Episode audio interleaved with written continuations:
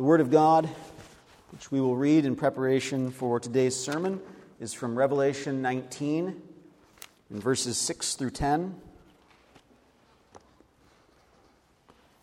I'll give you a moment to turn there.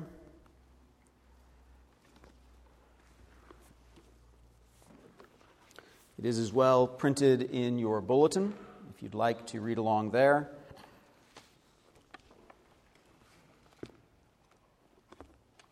Revelation 19, verses 6 through 10. This is the word of God for us. Then I heard what seemed to be the voice of a great multitude, like the roar of many waters, and like the sound of mighty peals of thunder, crying out, Hallelujah! For the Lord our God, the Almighty, reigns. Let us rejoice and exult and give him the glory. For the marriage of the Lamb has come, and his bride has made herself ready. It was granted her to clothe herself with fine linen, bright and pure, for the fine linen is the righteous deeds of the saints. And the angel said to me, Write this Blessed are those who are invited to the marriage supper of the Lamb. And he said to me, These are the true words of God. Then I fell down at his feet to worship him. But he said to me, You must not do that. I am a fellow servant with you and your brothers who hold the testimony of Jesus. Worship God. For the testimony of Jesus is the spirit of prophecy. Grass withers and the flower fades, but the word of our Lord endures forever. Marriage is one of the Bible's key pictures of the relationship between Jesus Christ and his people. Uh, there are other pictures. Uh, Jesus is the head, and we are his body. Jesus is the cornerstone, and we are the spiritual temple of the new covenant.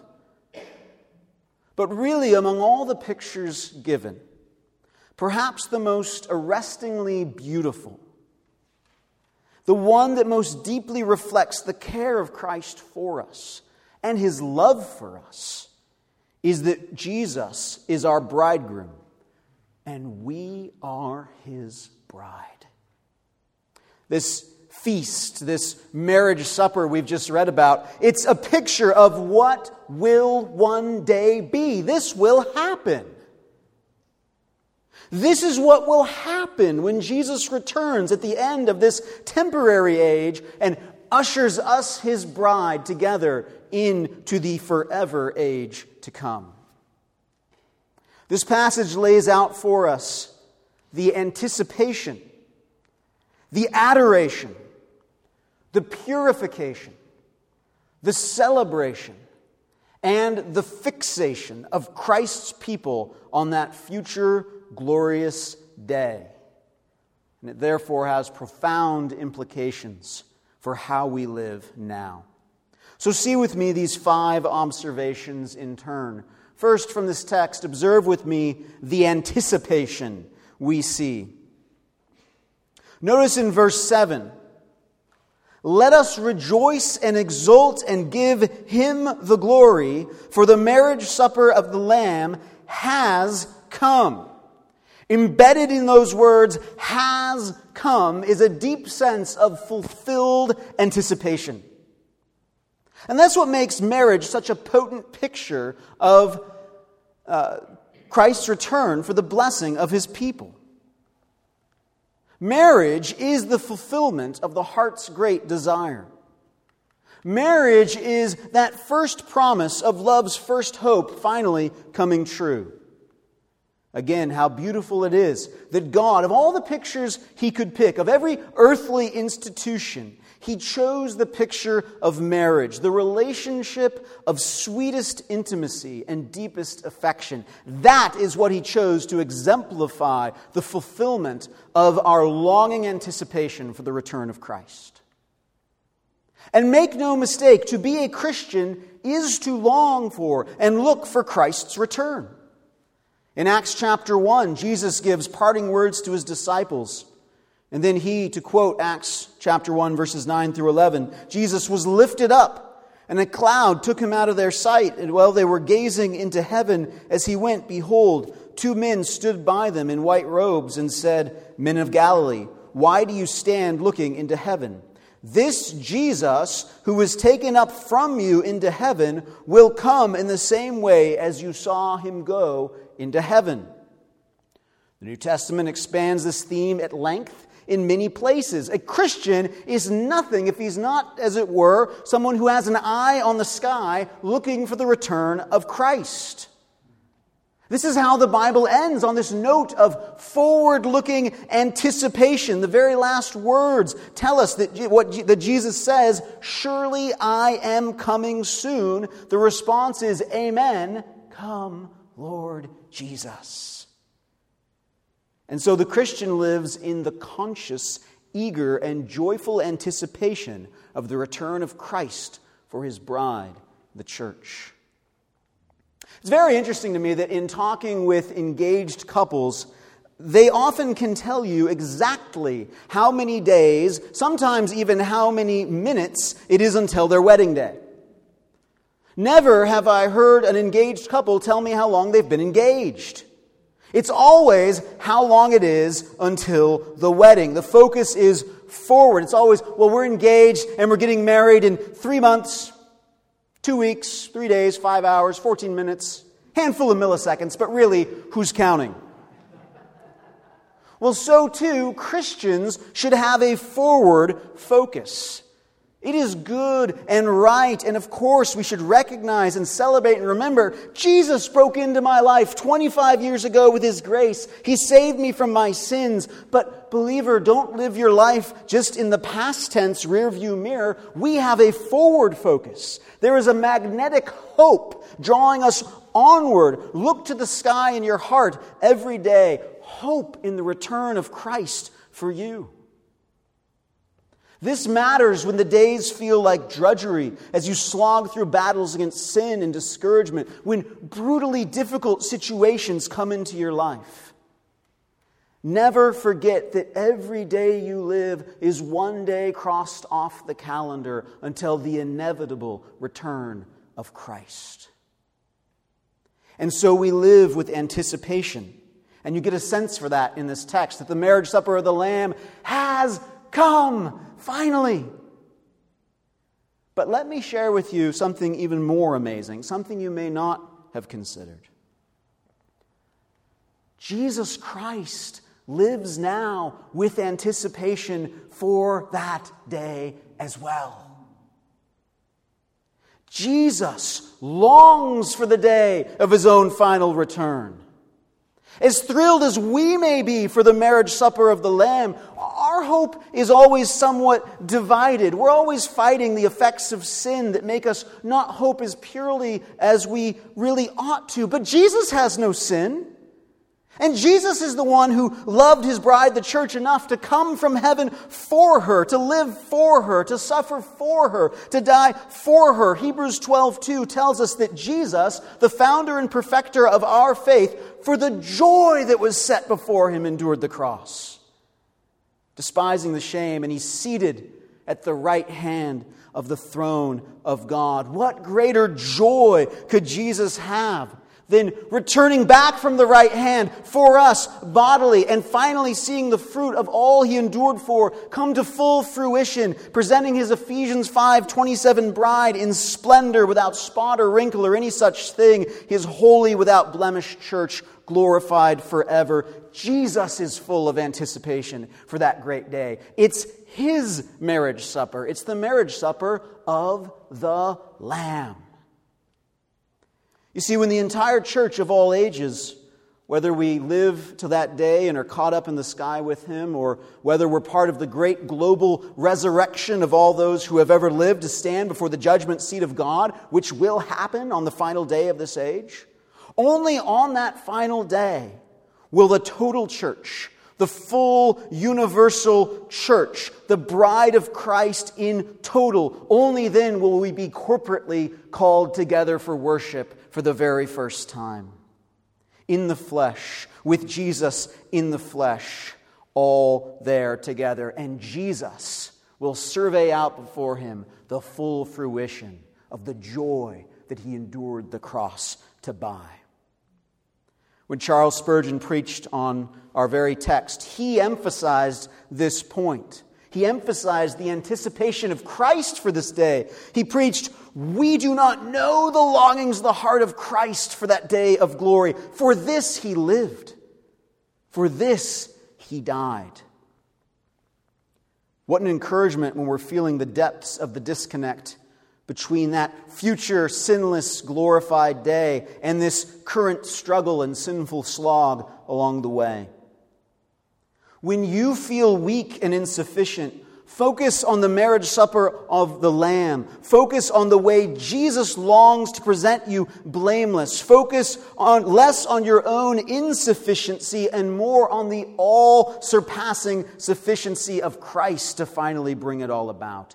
Jesus longs in heaven for his bride to be made whole. Jesus eagerly desires to see you clothed in the holy splendor he died to secure, for you. When your faith is weak, remember that Christ is more than strong enough for the both of you. So there is this anticipation, both ours and Christ's, for this marriage supper to come. Second, notice with me the adoration. Along with honor and service and reverence. Adoration is one of the core concepts of what we call worship.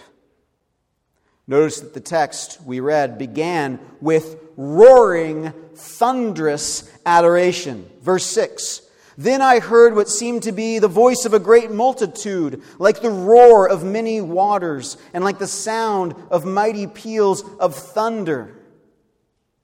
Imagine the sound of the loudest crashing waterfall you ever heard, or the sound of the most ear splitting crack of thunder in the most violent storm you've ever been caught. And then imagine the sound that you would hear at such roaring, thunderous volume. It's voices. And they're crying out in adoration. I don't know if you have a home security system. Um, but one thing I know is that whenever I live in a home with a home security system, there will come a moment when I accidentally set that thing off. If you've ever done that and you, in your frantic code entry as it beeped aggressively at you, didn't make it, and the siren went off, you know those things are loud. I talked with a home security installer about this once, and he said part of the reason that they are designed to be so incredibly loud is that those caught up in the act of robbing, when it goes off, are supposed to actually have to throw their hands up over their ears, and in so doing, drop whatever of your stuff they were trying to carry off. Well, Revelation 19:6 is something like that. This thunderous roar when the heavenly siren of worship sounds, we too will throw up our hands, not in pain, because our glorified bodies actually won't be capable of that particular sensation anymore. Praise God, Revelation 21 4, there will be no more pain. But rather, we will drop every bit of glory we ever robbed from God, the God to whom we owe it all. We will throw our hands up together at the thrill, the joy, the beauty, the song of adoration to the Lamb. John is describing the united worship cry of that fully assembled universal church and that final day. Imagine it a world full of all Christ's churches finally together, singing one song to one Christ, receiving all the glory. And that means that this is a choir that will include every voice of every redeemed child of God throughout every age. Brother and sister in Christ, do you realize you are reading a prophecy of a song you will one day sing? You will thunder. You will roar. We will sing this together in the very physical presence of Christ. Oh, that our hearts would be oriented towards worship today, that we would be drawn out of the smallness of the day to day and that we would live now for the sake of the Christ we will one day adore together in glory when we join the new creation choir and we thunder and we roar our worship to the Lamb. Observe with me, third, in this text, the purification. The song sings on in the midst of verse 7 to explicitly mention marriage for the first time and to make a comment on the bride's garment. Because isn't that what we do at weddings? Everybody's got a comment on the bride's garment. Well, we have a bride's garment comment here. Pick up with me in verses 7 to 8. Let us rejoice and exult and give him the glory, for the marriage of the Lamb has come, and his bride has made herself ready. It was granted her to clothe herself with fine linen, bright and pure, for the fine linen is the righteous deeds of the saints. We're talking about what the church looks like on that final day.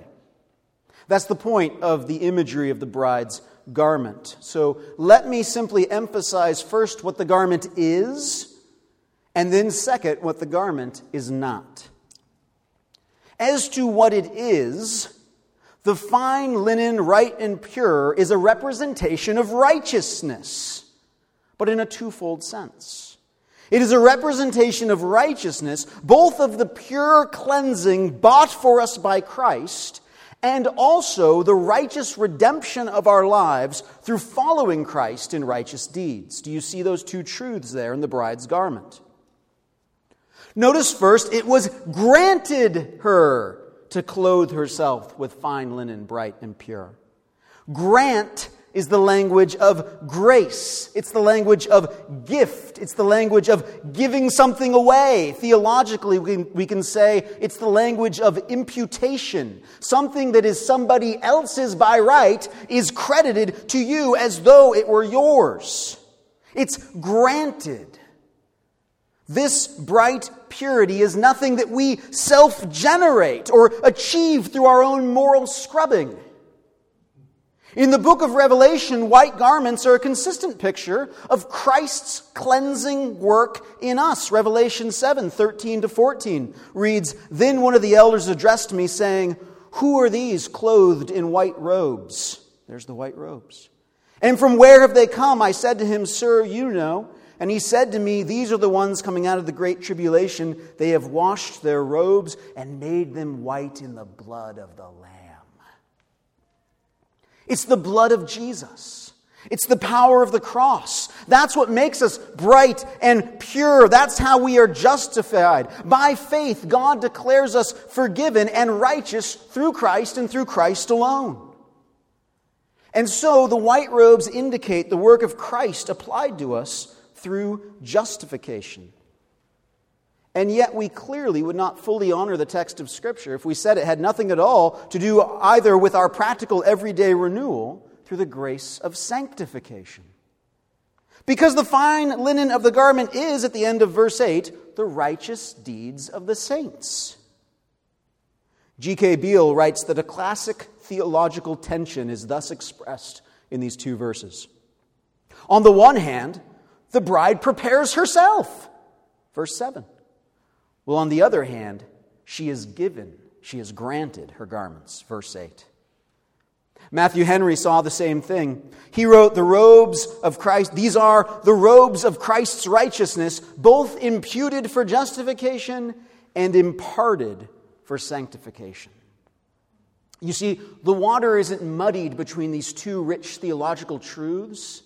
They are brought together in harmony in Christ. It's a picture of the completeness, the wholeness of salvation. In Christ, we are justified in an instant. We're granted the robes on the basis of Christ and Christ alone, declared righteous and fully forgiven. And yet, in Christ, still in Christ, still by grace, we live out the process of sanctification every day. But it's all in Christ, all of grace, all to His glory alone.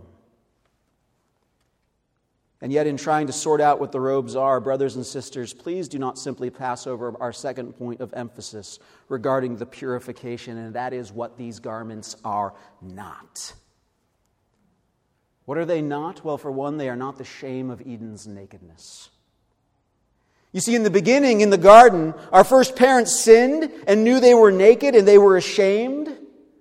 At the marriage supper of the Lamb, God's people will be fully clothed and adorned as a bride for her husband. Not cheap fig leaf coverings insufficient, but the robes granted us from heaven. We will be fully clothed, no shame anymore. They are also not the filthy and stained tatters of our sin.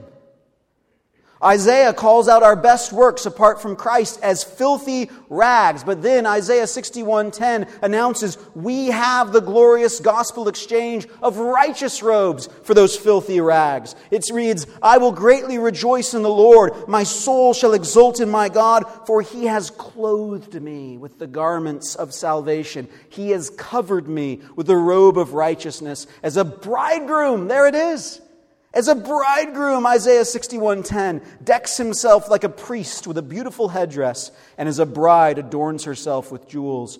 And notice with me finally, this heavenly garment is not a hospital gown.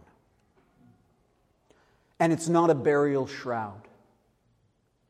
And the simple reason is that at the marriage supper of the Lamb, and from then on and forever, all equipment and adornment of human frailty and death will be obsolete. There are no hospitals there in the age to come. There are no graveyards there. There is no brutal diagnosis in a doctor's office or heart wrenching phone call in the middle of the night. Because there's no need. Joni Eareckson Tada, paralyzed in a swimming accident in the prime of her youth, paralyzed from the neck down, once wrote, I sure hope I can bring this wheelchair to heaven. Now, I know that's not theologically correct. But she writes, that's her, by the way, saying that. I'm quoting her. she goes on, but I hope to bring it and, and, and put it in a little corner of heaven. And then, in my new, perfect, glorified body, standing on grateful, glorified legs, I'll stand next to my Savior holding his nail pierced hand, I'll say, Thank you, Jesus. Again, it may not be theologically correct, but isn't it beautiful to imagine the marriage supper of the Lamb, this celebration going on, and there, out just beyond the periphery of the feast, a pile of discarded wheelchairs and other obsolete paraphernalia of a broken, fallen and world, broken and fallen no more. Joni talks about how she hopes to thank Jesus for that chair, for the privilege even of sharing in his suffering, for the blessing of bruising that drove her closer to him. Brothers and sisters, only the hope of heaven can make a person talk that way. Only the gospel can make a lifelong paralysis just a momentary affliction before an eternity of perfect restoration. All of this is only true because of Christ and will be fully realized at the marriage supper of the Lamb. Observe with me now, fourth, the celebration. Do you see these words?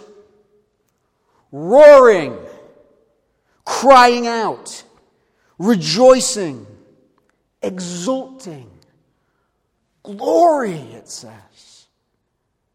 The fact that the wedding supper of the Lamb is a wedding supper of all things, a celebration. It teaches us that we have full cause to live our lives with gospel fueled hope. We know how the story ends. The story ends in joy. The last chapter of this age, which is just the first page of the next of what C.S. Lewis described as beginning chapter one of the greatest story which no one on earth has read, which goes on forever and ever, in which every chapter is better than the one before. No matter how deep today's sorrows may be, the story of everything ends in joy for all God's people and starts an even better story that never, ever ends. Christ has joys for us we can't fathom. Imagine trying to describe an ocean to someone who's only seen puddles. You'd talk about water and you'd say, yeah, it's water, but it's so much bigger. It's so much better.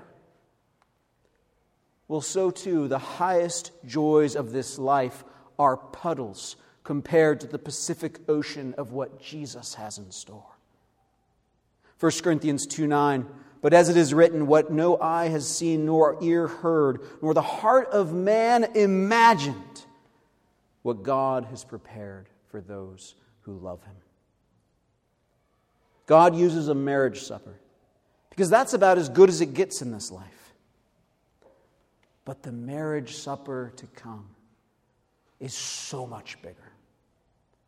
It's so much better. Puddles to oceans doesn't begin to describe.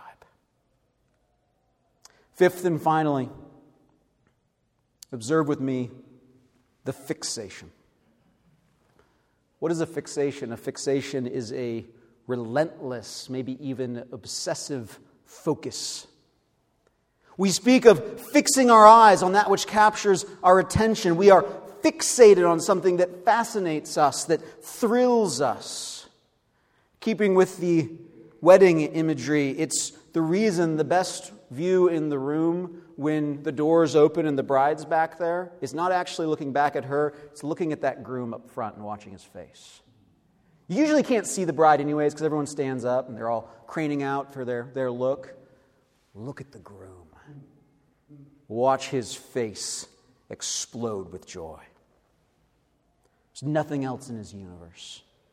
His fixation is all on her. Well, so too, there is a fixation of the marriage supper of the Lamb. It's all on the Lamb.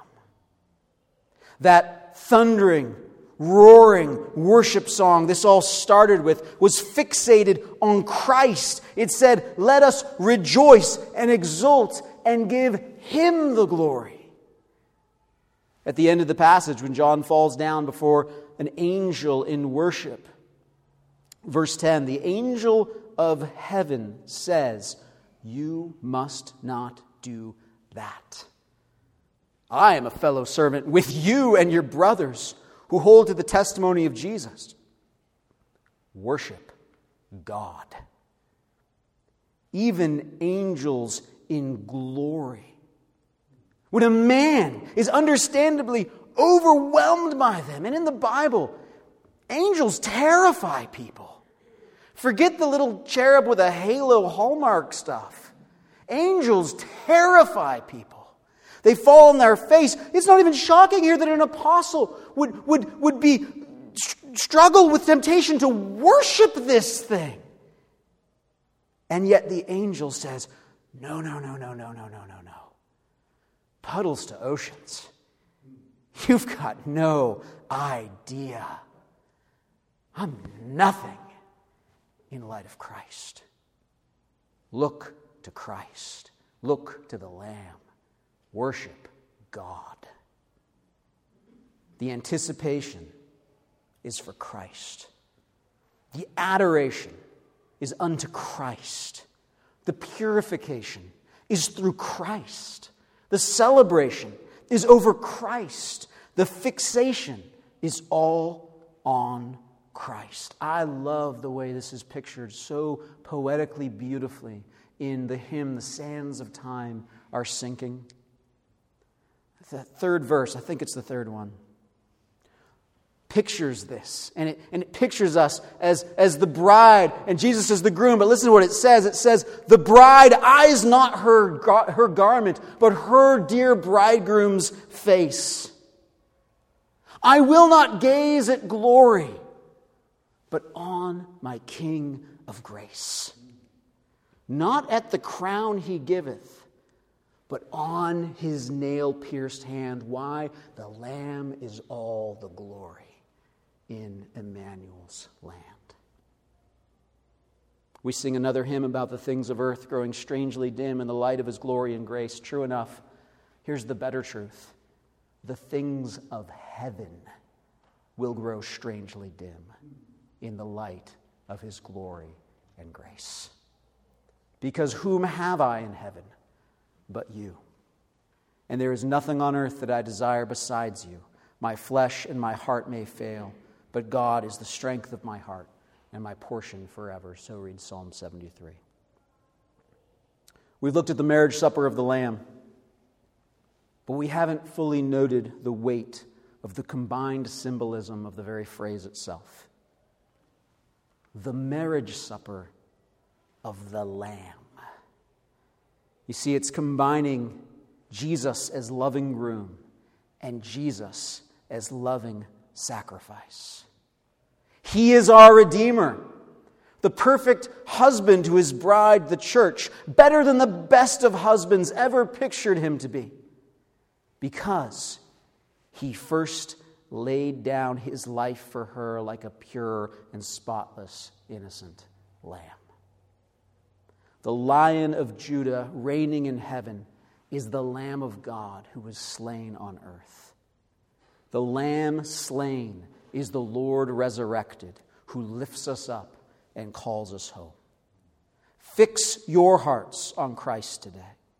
Fix your hearts on Christ, maybe for the very first time, and be invited to the invitation and be there at the marriage supper of the Lamb. Fix your heart in faith on Christ, and through this gospel, live forever together with Him. Fix your hearts on Christ and be granted to wear the robes He washed for you in His very own blood. Fix your hearts on Christ for the grace and sustaining mercy to follow Him in those deeds of righteousness He's redeemed you unto. Fix your hearts on Christ to be sustained through valleys deeper you ever would have thought you could walk.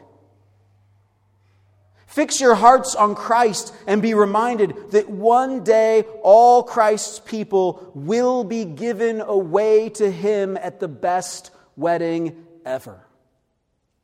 Fix your hearts on Christ and know the truth of the angel's words Blessed are those who are invited to the marriage supper of the Lamb. Did you hear that? Blessed are. It's not just for the future. Blessed are those who are invited to the marriage supper of the Lamb. This is a pronouncement of blessing on you. Blessed are those who are invited to the marriage supper of the Lamb. Let's pray. Heavenly Father, your word is light, your word is life. Your word declares to us he who was called the incarnate word, even Jesus. He is our great need. Lord, your word is said to be like fire and like a hammer that breaks the rock in pieces.